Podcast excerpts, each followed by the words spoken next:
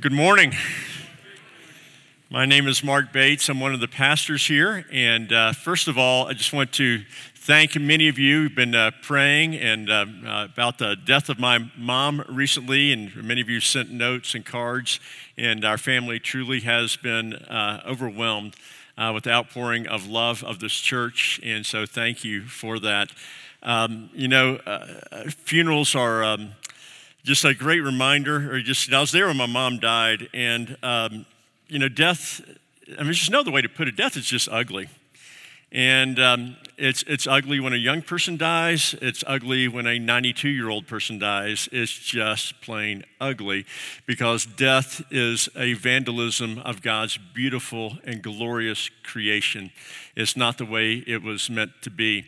Uh, but for the Christian, we have this great hope. I mean, if we look at the ugliness of death, and by the way, you're all going to die, right? Uh, we're, all, we're all headed that way. And, and uh, sooner or later, and the hope that we have, though, is even though death is ugly, uh, what Christ has done is gloriously beautiful. Uh, because he's going to undo all of this. When a Christian dies, at that very moment, uh, their spirit goes to be with the Lord. Right now, we're seeing things, as Paul says, through a mirror dimly. Things are confusing to us in this world, and they see the Lord face to face. Their hope is full. And so uh, we rejoice in that. And, and that makes Christian funerals a bit weird. Uh, Christian funerals are strange in this way. One is you're there and you're mourning the death, the loss of this person. You're mourning what age or disease or whatever has done to the body, and it's, and it's, and it's sad. Uh, at the same time, you're sharing those humorous stories, and, it's, and they're full of hope. We actually worship at funerals, and uh, we praise God because of the hope that the person who has died, who's in Christ, is before the Lord, and the hope, too, uh, and this not by hope, I don't mean wish, I mean hope, certain hope, uh, that he one day is going to raise the body with no more signs of death, decay, and disease, and uh, the whole world is going to be made new and is going to be made right. And there will be a world of justice and peace and a world where you don't have the racism of the El Paso shooting or whatever the motivation was in the Dayton shooting. And, and those things are washed away completely uh, once and for all. And so, so, so funerals of a, of a Christian are, are, are they're just strange because you're laughing, you're rejoicing, you're singing, and you're crying all at the same time. Uh, but I've been a part of some funerals that weren't like that and not many, but been part of those funerals where there really was no hope. Uh, one stands in my mind very clearly. It was um, a family that I knew in my previous church asked me to do the funeral for their dad uh, who had died, and they were kind of estranged from the dad. And and so I'm getting together, and it's only about 10, 15 people at the funeral. But before the funeral, you know, I'm trying to learn about the dad, some things, nice things to say about him. And they're telling me all about his hobbies and all the fun stuff he did, the funny things that, about him. And I asked something like, I don't remember my exact words, but it was something like, well, tell me what kind of impact, you know, he had. And they said, like, you mean positive? And uh, there was no positive impact. I mean, they were there by duty, uh, this man had lived the good life, but he hadn't lived the great life. He had lived a life for himself. He'd pursued his hobbies, chased his dreams, done what he wanted to do to make himself happy, and the, there was there's no real meaningful impact that anyone could remember at this funeral, and that's, that's tragic. See, life is a gift, and like all good gifts, it's meant to be shared. Uh, it, we, are given this life not just for us, but we're given it to, uh, to share with other people. And, and, King David, as we read this prayer of his, by the way, we're in a study on prayer all year long, and so we're going through these various prayers. And in this prayer of David, David's making this prayer pretty much at the end of his life. It's the last chapter of Chronicles, as you can see, and he's about to die. And, and David understands that life is a gift and as a good gift, it's meant to be shared with others. And David has lived his life that way. He's lived his life for the glory of God. Now, when I say that, I don't mean he's done it perfectly. David did some horrific things. You remember that whole thing with Bathsheba, you know, adultery there, and then the murder of her husband to cover it up, and then the murder of the other soldiers to cover up the murder of her husband. And then later on, you may not remember this, David uh, uh, disobeyed God, and it resulted in thousands of people being slaughtered. So, so David had a, a few things uh, that he had done wrong in his life. Let's just put it that way. He, uh, he was a mess in many ways, but, but he still was a man who understood that life is a gift and God had blessed him and it's a gift meant to be shared. And so here he is in 1 Chronicles 29, he's praying, and the occasion is he's praying because what he had wanted to do was to build a temple for the Lord. You'll remember that Israel, they were uh, slaves in Egypt. They escaped from Egypt. They wandered around the wilderness for 40 years. Everybody's living in tents. They move into the promised land. Everybody builds houses, but God's house is still a tent. And David says, Lord, how can I live in this really nice palace and you still be in a tent? Let me build a house for you. And the Lord said, No, David, you cannot build a house for me. Your hands are full of blood. That honor will go to your son Solomon. And so David said, Okay, Solomon gets to build the house, but I'll run the capital campaign and I'll raise the money. And so David begins this capital campaign to raise the money and the stones and the wood and everything else. And David's really rich at this time, and he gives a whole bunch of his money. And then the other leaders give a whole bunch of their money. And the people see this and they give a whole bunch of their stuff. And, and it's overwhelming because David sees all that they, he had, all that he's been given. And he's overwhelmed at how much he can give because he recognizes that life is a gift and he's been given a lot, and it's all meant to be shared. He has power, he has influence, and he has money. And so his, this prayer is a bit of a different prayer than any of the other prayers we're looking at because at first glance, it looks like a humble brag prayer. You know what a humble brag is? Oh Lord, I'm just so humbled that I'm so rich that I can give away so much money. That sounds like a humble brag. That's kind of like, oh man, my day was so hard. The other day I dropped my iPhone XS when Von Miller called because Beyonce was sitting across the table. It was just, you know, that's a humble brag. And, and so at first that seems like David is saying, oh, I, gosh, I can't believe I'm so rich, I get to give away so much. It is not a humble brag. He is a truly blessed man, and he sees his opportunity and how God has blessed them in order to give as a gift. Giving's not a duty, it's a blessing. So let's look at this prayer of David as we learn about what it means to be generous and why that is so important. The first thing we see is that a generous heart is evidence of a genuine heart. A generous heart is evidence of a genuine heart.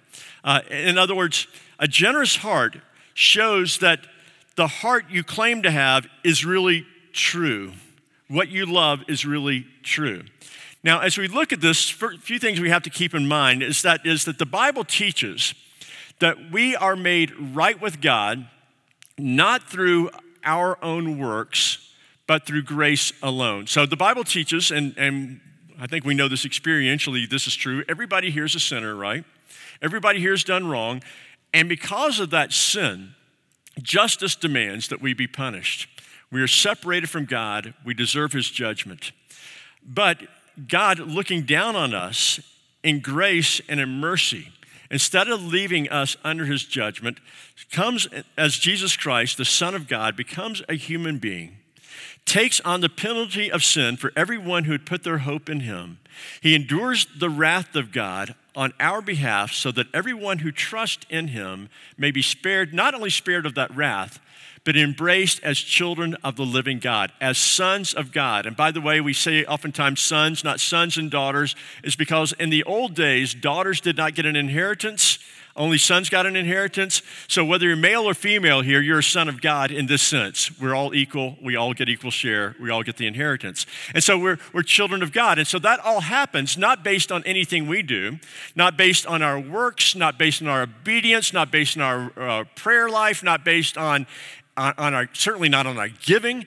We are not made right with God through any of those things, but only through faith alone in Christ alone, and it's all by grace alone. So if you're new to Village 7 or you're, you haven't been at a Christian church in a long time, this is the most important thing that you need to hear today, and that is we cannot be right with God based on anything we do. It is solely by being uh, receiving the gift from God by faith in Jesus and that alone. So we're saved by grace alone, through faith alone, in Christ alone.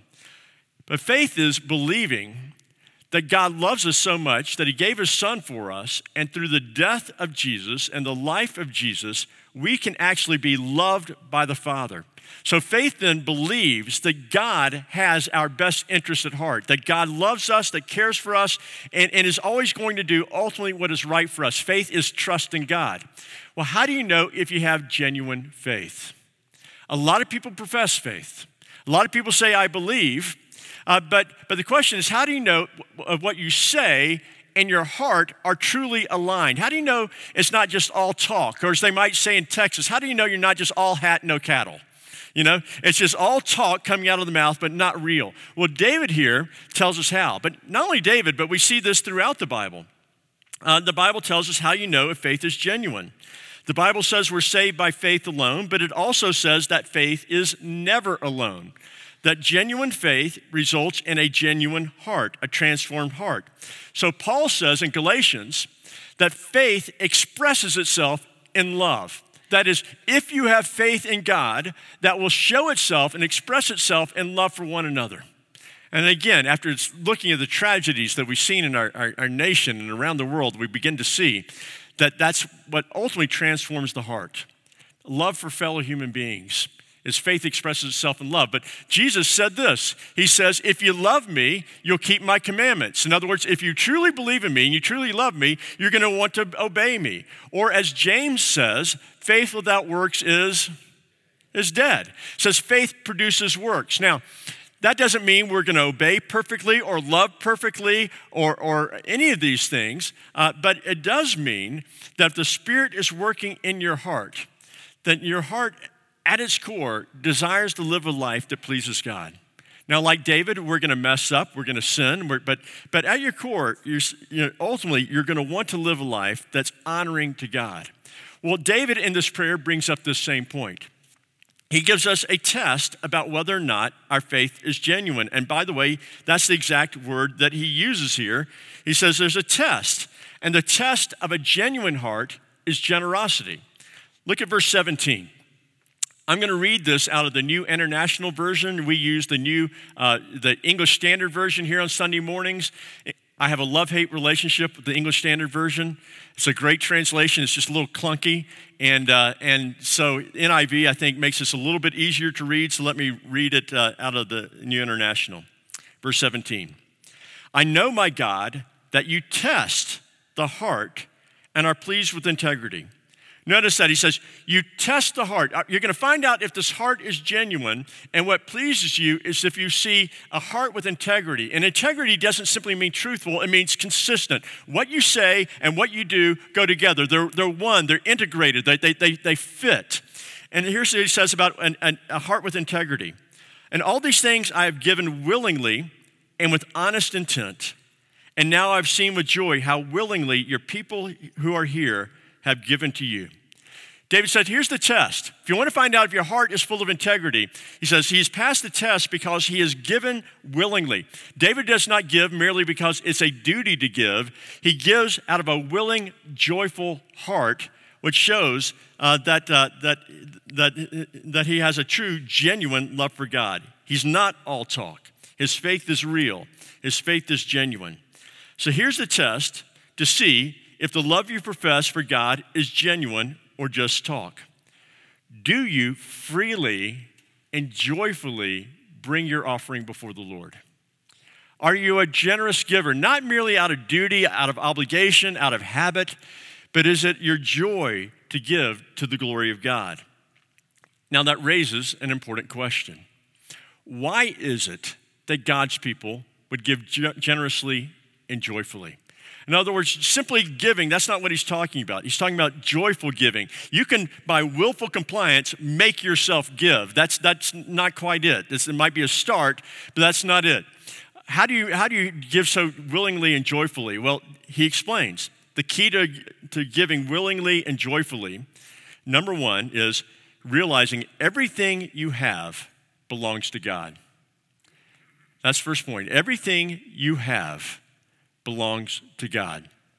Look at verse 11. It said, Yours, O Lord, is the greatness and the power and the glory and the victory and the majesty, for all that is in the heavens and in the earth is yours. Yours is the kingdom, O Lord, and you are exalted as head above all. Everything is God's. So, what that means is your money is not your money. Your house is not your house. Your car is not your car. The food in your pantry is not your food. Ultimately, everything belongs to God. It, it is, but God, as a, as, as a great and gracious king, has entrusted a portion of his wealth to each of us to serve as managers or stewards over that wealth. We are managers, we are stewards. It's been entrusted to you. You get to enjoy it. You get to enjoy it, but ultimately, it, it belongs to him and is to be used for his glory. Um, have you ever been to Telluride? Anybody? Telluride, Colorado? One of the most beautiful places on the planet. One of the most beautiful places in Colorado, which makes it one of the most beautiful places on the planet. And uh, if you've ever driven to Telluride, you probably went through the town of Ridgway. Ridgway is famous for two things. First is where they filmed the original True Grit with John Wayne, the good one. And um, and that's where that, that was filmed. And the other is, as you're driving down that road from Ridgway to Telluride, you see 30 miles of split rail fence that look like this. 30 miles. How much does it cost to put up 30 miles of split rail fence? I saw that and I didn't know what it was. And so uh, I, I, looked it up. And what is there is there's, it's the R&L double, the double R&L ranch. RL stands for Ralph Lauren and Ricky Lauren. Ralph Lauren, you know, the little polo guy. That's where your polo shirts have gone, instead of building this ranch. And uh, that split rail fence surrounds 17,000 acres. Now, that place, uh, his little Colorado, you know, cabin uh, on 17,000 acres. It has uh, five hand painted teepees, which you can see here. Uh, this is the ultimate glamping experience. You ever been glamping, gl- glamour camping? Like if you camp with the Broadmoor, that's glamour camping. Uh, and uh, so you got these tents that are, that are wonderfully furnished. Uh, besides that, you see some of these other pictures. There's a ranch house, a barn, a stable complete with horses, a cookhouse, housing for staff, and cabins for guests. Now, the Laurens, they have a townhome in, Man- in Manhattan and a summer home in upstate New York and a mansion in Bedford and a villa in Jamaica and a few other places. So, so they're not able to get there a lot, maybe a week or two every summer in July, and that's it. And so they have this whole staff that runs this place year round. Wouldn't you love to be the manager of that place? I mean, hire me, right? It's if you're the manager of Ralph Lauren's Double RL Ranch, you live there year round. You, you go glamping anytime you want. You sit in that there eating your meals and watching TV and riding his horses. And I mean, you're entrusted. You got to take care of it all. You got to work the land, but it is yours to enjoy. And, and it, I mean, it's, it's all there for you. That's what God has done with us. He said, I've got this ranch. It's called the world. and, and you get to be the managers of it. And you get to enjoy it. You can ride the horses, you can look at my mountains, you can fish my streams, you can work the land, you can do all those things, but ultimately it is mine. It belongs to me. When you begin to understand that everything that we have is, uh, it belongs to God, it, it changes our mentality. You know, this is our Father's world. He's given it to us to enjoy but it's ultimately His. And when you understand that you are a steward rather than an owner, what it does is it strips away that entitlement mentality.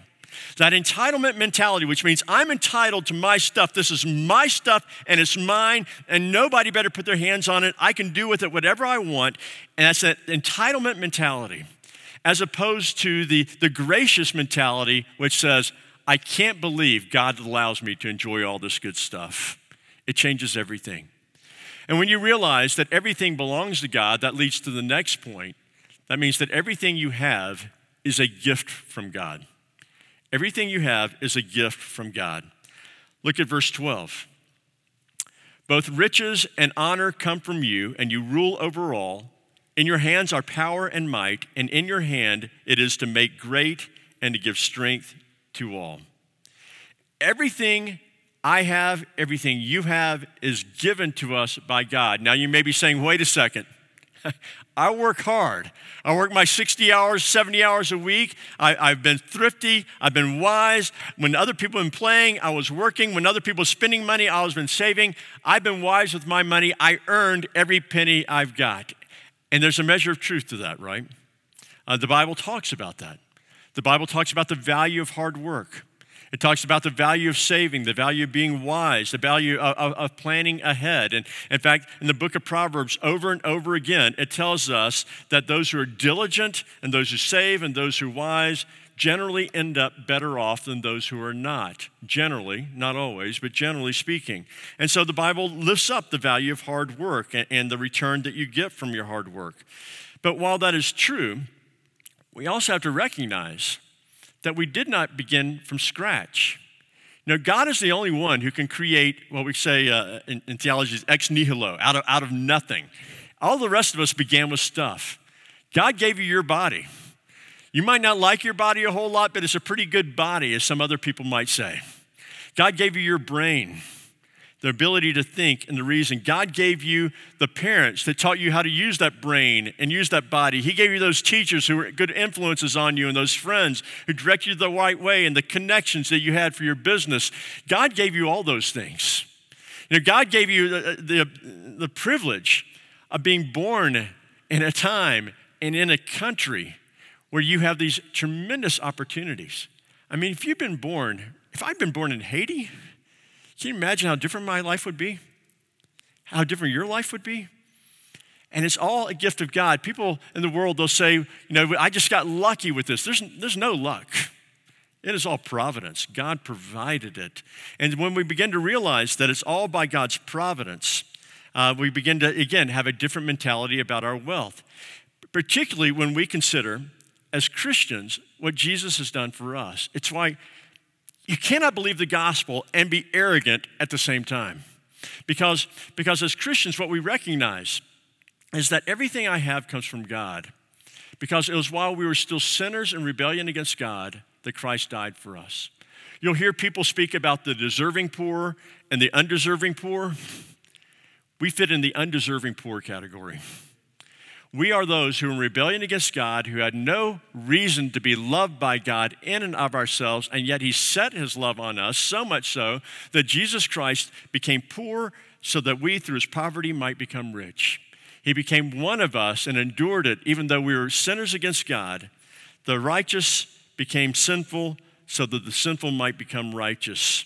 And when we begin to understand that, when we begin to understand everything we have is by grace, it causes us to have gracious hearts towards others.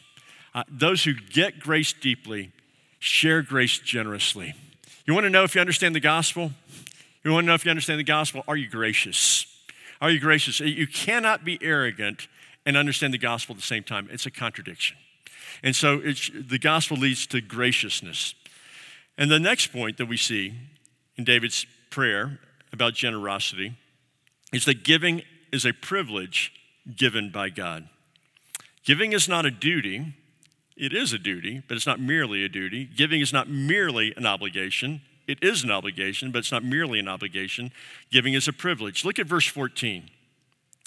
Verse 14, he prays, But who am I and what is my people that we should be able thus to offer willingly? For all things come from you, and of your own we have given. David is looking at this, and you got this pile of money, all the stuff, the stones and wood and all these things, and David's looking at it going, I can't believe we did this. I can't believe I was able to give this much. I can't believe you gave this much. Lord, I can't believe we are able to do this. Because he looks at giving as a privilege, uh, not, not merely as a duty. He looks at all that he is, is given. Uh, who am I, he says, that I've been blessed so that I can so richly share I don't deserve this. I don't deserve to be able to have a part of this. What David is saying is God is doing something amazingly beautiful, amazingly beautiful. And we get to share in that. We get to be a part of that. We get to be engaged in what he's doing.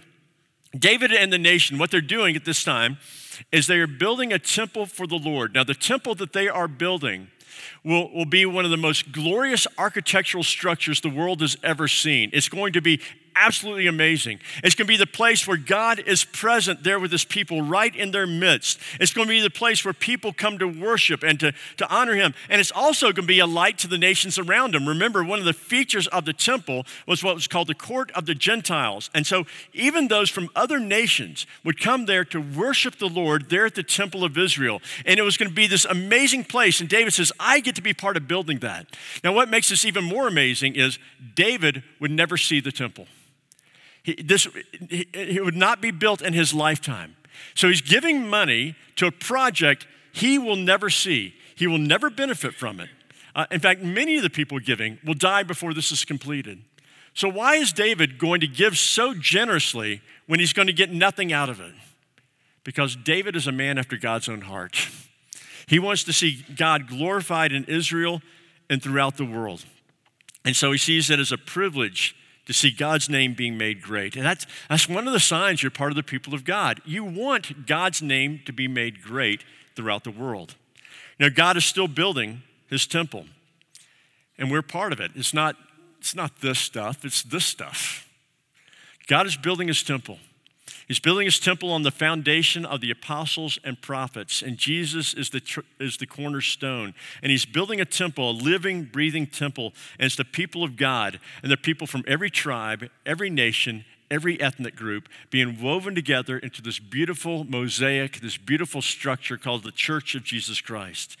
And the temple that David was building was a temporary structure. It lasted about 300 years. The temple that we are part of is an eternal structure, it will last for all of eternity. David says here, you know, our lives, our lives are short. Verse 15, he says, Our life is like just a shadow. It just kind of goes like that. And boy, and don't you see that? Your life is so short. People over 50 go, oh, yeah, yeah. People under 50 going, what? Um, you know, my um, high school, college, and high school reunion is this weekend, and I, I thankfully uh, did not go. And um, but I've seen pictures of people on there, and I go, "Are you sure we're the same age?" I mean, you know, I, I mean, it's, it's just amazing. You look and go, people are older. I mean, they are. I'm not, but they they don't look so good. Uh, and you know, I'm thinking, man, they look like my mom at 92. You know, and uh, um, it, we're all headed that way. Here's the news, news flash. You're all aging. Your life is a shadow, and it's going to be over like that. But we get to be a part of something eternal. The temple of God, the church of Jesus Christ, is something that lasts forever. Uh, William James said, The great use of a life is to spend it on something that outlasts it. And that's why, as God's people, we get to invest in things that multiply, that have impact, that will outlast us. And not only that, but it pays compounding interest. They say compounding interest is one of the uh, eighth wonders of the world. You know how compounding interest works? Let's say you take some money, say $10,000, and you invest it, and over the next 10 years, you get 7% return. At the end of 10 years, you know how much money you have? Some of you know, right? You have $20,000. 10 years later, how much do you have? $40,000. 10 years later, how much do you have? 80,000. It doubles every 10 years. It's an amazing thing. It's a, it's, it's a miracle. Same thing happens when you invest in lives. When you invest in the life of a person, that person touches other people's lives, it touches other people's lives. I mean, David invested in the temple, we're still reaping the dividends from that. I, I think about this with the, with the, death of my mom. Um, you know, about 60 years ago, some people gave some money to start a new church in Birmingham, Alabama. I don't know who those people were, but they gave a few thousand dollars. And so, through this new church gets started, the new pastor comes and shares the gospel with my parents, and they come to faith in Christ. And so, through that gift, they came to faith, their lives were changed. Through their lives, other people's lives were changed. I don't know how many. I'm one, so that counts for something, right? And then and through me, other people's lives are being changed. And through those people, other people's lives are being changed. And it's just like multiplying. Your, your investment keeps paying dividends over and over and over and over until Jesus comes back. That's pretty amazing. And we get to be a part of that. So David's looking at this going, who would not want to give to this? Who wouldn't want to be a part of this? This is a privilege. One person who understands this is uh, Derek Carr, uh, who um, a couple years ago, as quarterback of the Oakland Raiders, became the highest paid player in the NFL. He, he's not anymore, but at that time, it was $125 million. Uh, now, I know f- to say anything good about a Raider in Bronco country is a bit dangerous, but we got to give praise to where praise is due. So, so he gets this contract, $125 million. And so the obvious question is, is a CBS reporter asked him this, what are you going to do with all that money? I mean, what do you do with $125 million? And here's what Carr said, quote, he says, the first thing I'll do is pay my tithe like I have since I was in college. That won't change. I'll do that. By the tithe, he says, that is, he's going to give 10% of his income to the Lord's work through, through his church. But then he goes on and says this. So 10%, by the way, that's what? Just $12.5 million, right? Uh, and uh, next he goes on to say, I'll, I'll, probably get my wife something nice, you know, even though she begs me not to. Smart man. Um, uh, but then he says, the exciting thing for me, money wise, honestly, the, is that this money is going to help a lot of people. I'm very thankful to have it, that it's in our hands because it's going to help people, not only in this country, but a lot of countries around the world. Isn't that amazing? This guy's got $125 million, and he says, What are you going to do with the money? He goes, I'm going to help a lot of people all around the world. This is going to be so fun to see how this money is going to bless so many people. I, he understands, he, he, he gets it. He, he's been given this money by God in order to share. Now, you may be thinking, I don't have 125 million. What would you consider to be a lot of money? Would you consider 5 million a lot of money? I would. 3 million, is that a lot of money? 2.7 million. Would you consider 2. how many of you consider 2.7 million to be a lot of money? I would. Do you know the average American worker in their lifetime, average American worker in their lifetime will make $2.7 million? Some of you are way above average. $2.7 million. That's a lot of money. God's entrusting you with a lot of money. So let me ask you the same question the CBS reporter asked Derek Carr What are you going to do with all that money? What are you going to do with all that money? And David looks at this and says, I can't believe God has given me this money so that I might share it and be a blessing to others. Life is a gift and it's meant to be shared. Let's pray. Lord, we thank you for the gifts you've given us, and they are amazing. They are astounding what you've given to us as your people. And Lord, we see this in, in the way ultimately you've given us your Son, who reminds us that though he was rich, yet for our sakes, he made himself poor so that we through his poverty might become rich. And now, Lord, out of the riches that you have given us, we take such delight in being able to share those with others, to use those to see your name be made great. Lord, we're thankful for the work that our money can do through things like Mercy's Gate, even as we've heard today, and how, how people's lives are being changed as people are hearing the good news about Jesus Christ. We thank you that we can give and know that uh, lives are being changed. We've heard this summer about literally hundreds of, over 100 kids from our church who've been serving on mission projects in our city and in El Paso and in St. Louis. We thank you that we can be a part of those who've gone to Costa Rica this summer to announce the good news. We're thankful, Lord, that our money can be used to, to disciple our children through Vacation Bible School this summer and all the many kids programs. But, but even more importantly, the week to week, day to day things that happen as, as the gospel is proclaimed in our Sunday school classes and communities and, and uh, uh, discipleship groups and Bible studies, uh, the way it is being lived out in people as they're being equipped in their faith and being deployed into ministry. Lord, we're thankful that the investment we're making in your kingdom will continue to pay a rich return. We waste a lot of money, but we know any money we give to you is never wasted. So, Lord, thank you for that great privilege, and we pray. Continue to give us generous hearts that we might share in the work that you are doing. We pray this in Jesus' name. Amen.